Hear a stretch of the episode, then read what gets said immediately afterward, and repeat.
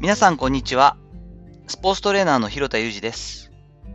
アスリートスポーツチームのトレーニング指導をしたり、運動に関する情報発信をしたり、若手のトレーナーの育成や研修をしたりしています。ちょっと時効かなと思われる話を本日はしてみたいと思います。15年ほど前のエピソードなんですが、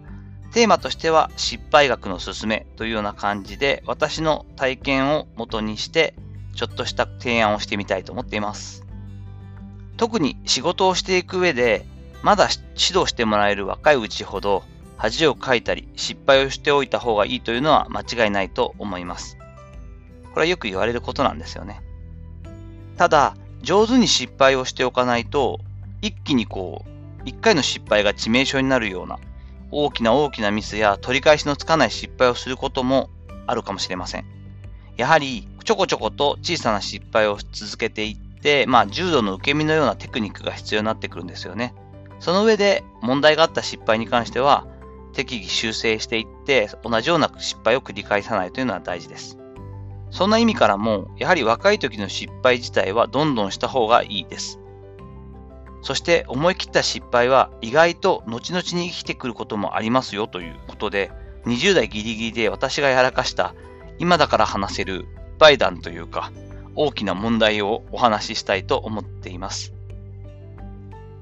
2005年のことです。私は当時、千葉ロッテマリーンズというプロ野球チームの2軍のチーフコンディショニング担当としてトレーニング全般を管理していました。とはいえ、まだまだ当時29歳かな。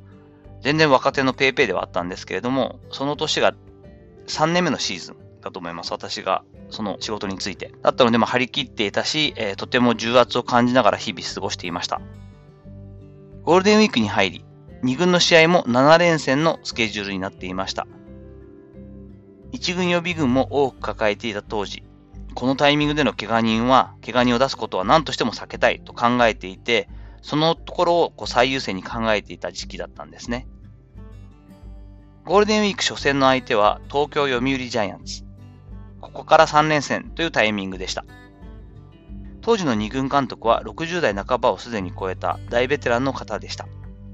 遮奪で理解のある監督だったのですが、この世代の方にとって読売巨人軍との対戦って特別だったようですね。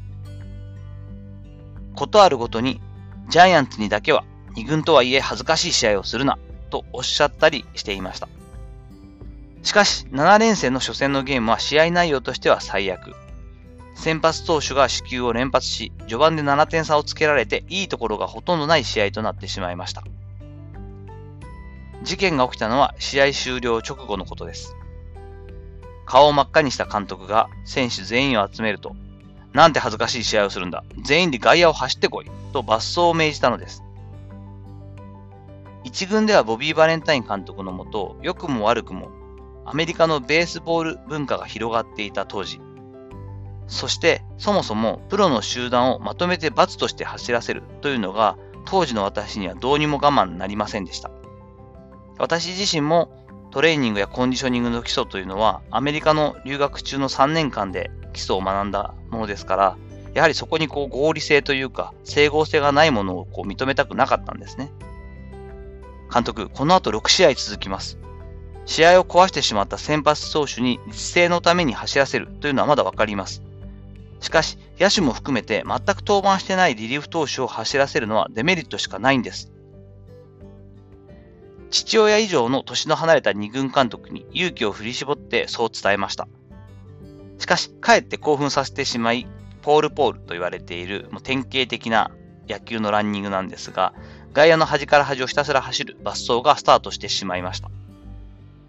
今ならもう少し上手なアプローチができたと思うのですけれども、当時自分は29の若造です。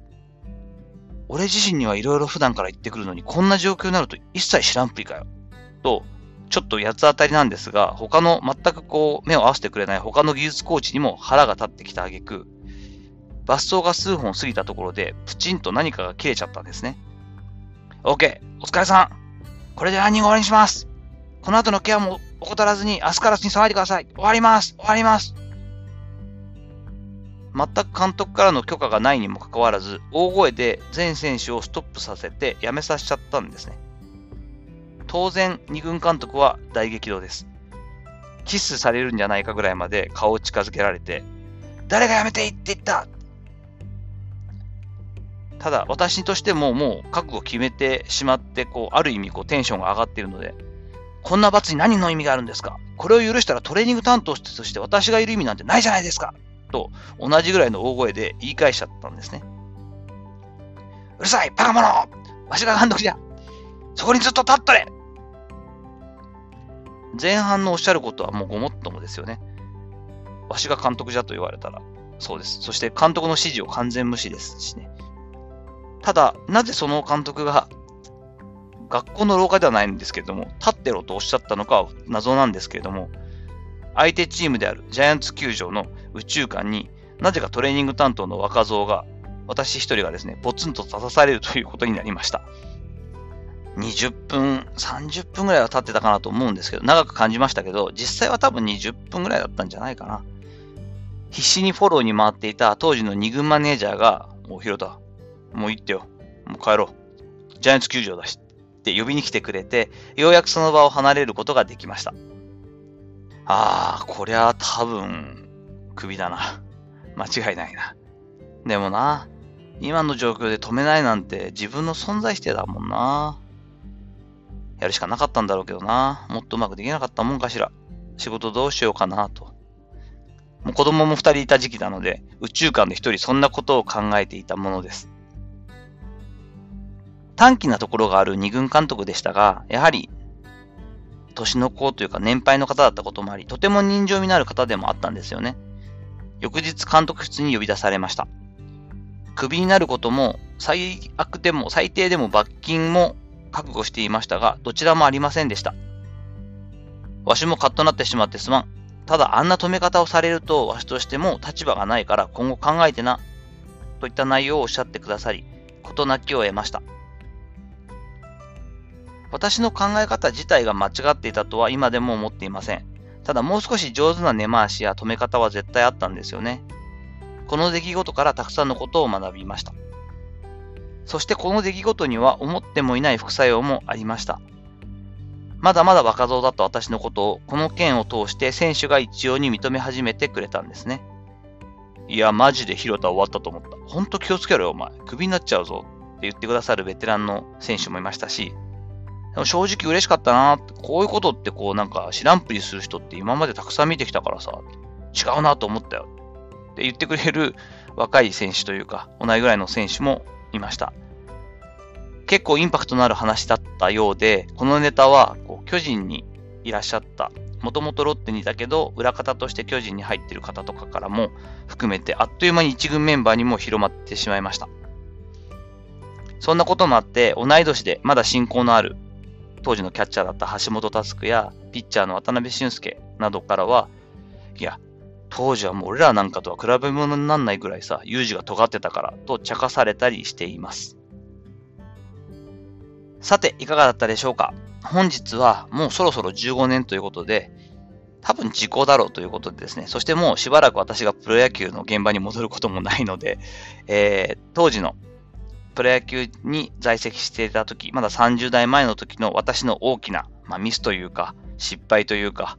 やらかした事件の話を通してですね、まあでも失敗学の勧めということで、やはりこう、若いうちだからこそ許される失敗もあるし、そして上手な失敗の仕方をすることで、年齢を重ねてからだったり、キャリアを積んでから致命的なミスをする確率というのは下がるはずなので、若いうちにこそどんどんチャレンジをして、そしてまあ信じたことをやって、上手な失敗ができるようにしていって、それが生きるような自分になっていただければいいなと思ってお話をしたりしました。本日の話、面白かったとは思うんですけど、あの、共感するかわからないですが、という方はぜひ、ハートマークのいいねを。また、今回初めて聞いてくださった方は、この話ばっかりではないですけれども、ぜひフォローしていただくと嬉しいです。本日の話の感想やご意見などもありましたら、ぜひ Twitter のダイレクトメッセージやレターを使ってお願いいたします。本日も最後までお聴きいただきありがとうございました。この後も充実した時間をお過ごしください。それではまたお会いしましょう。広田祐二でした。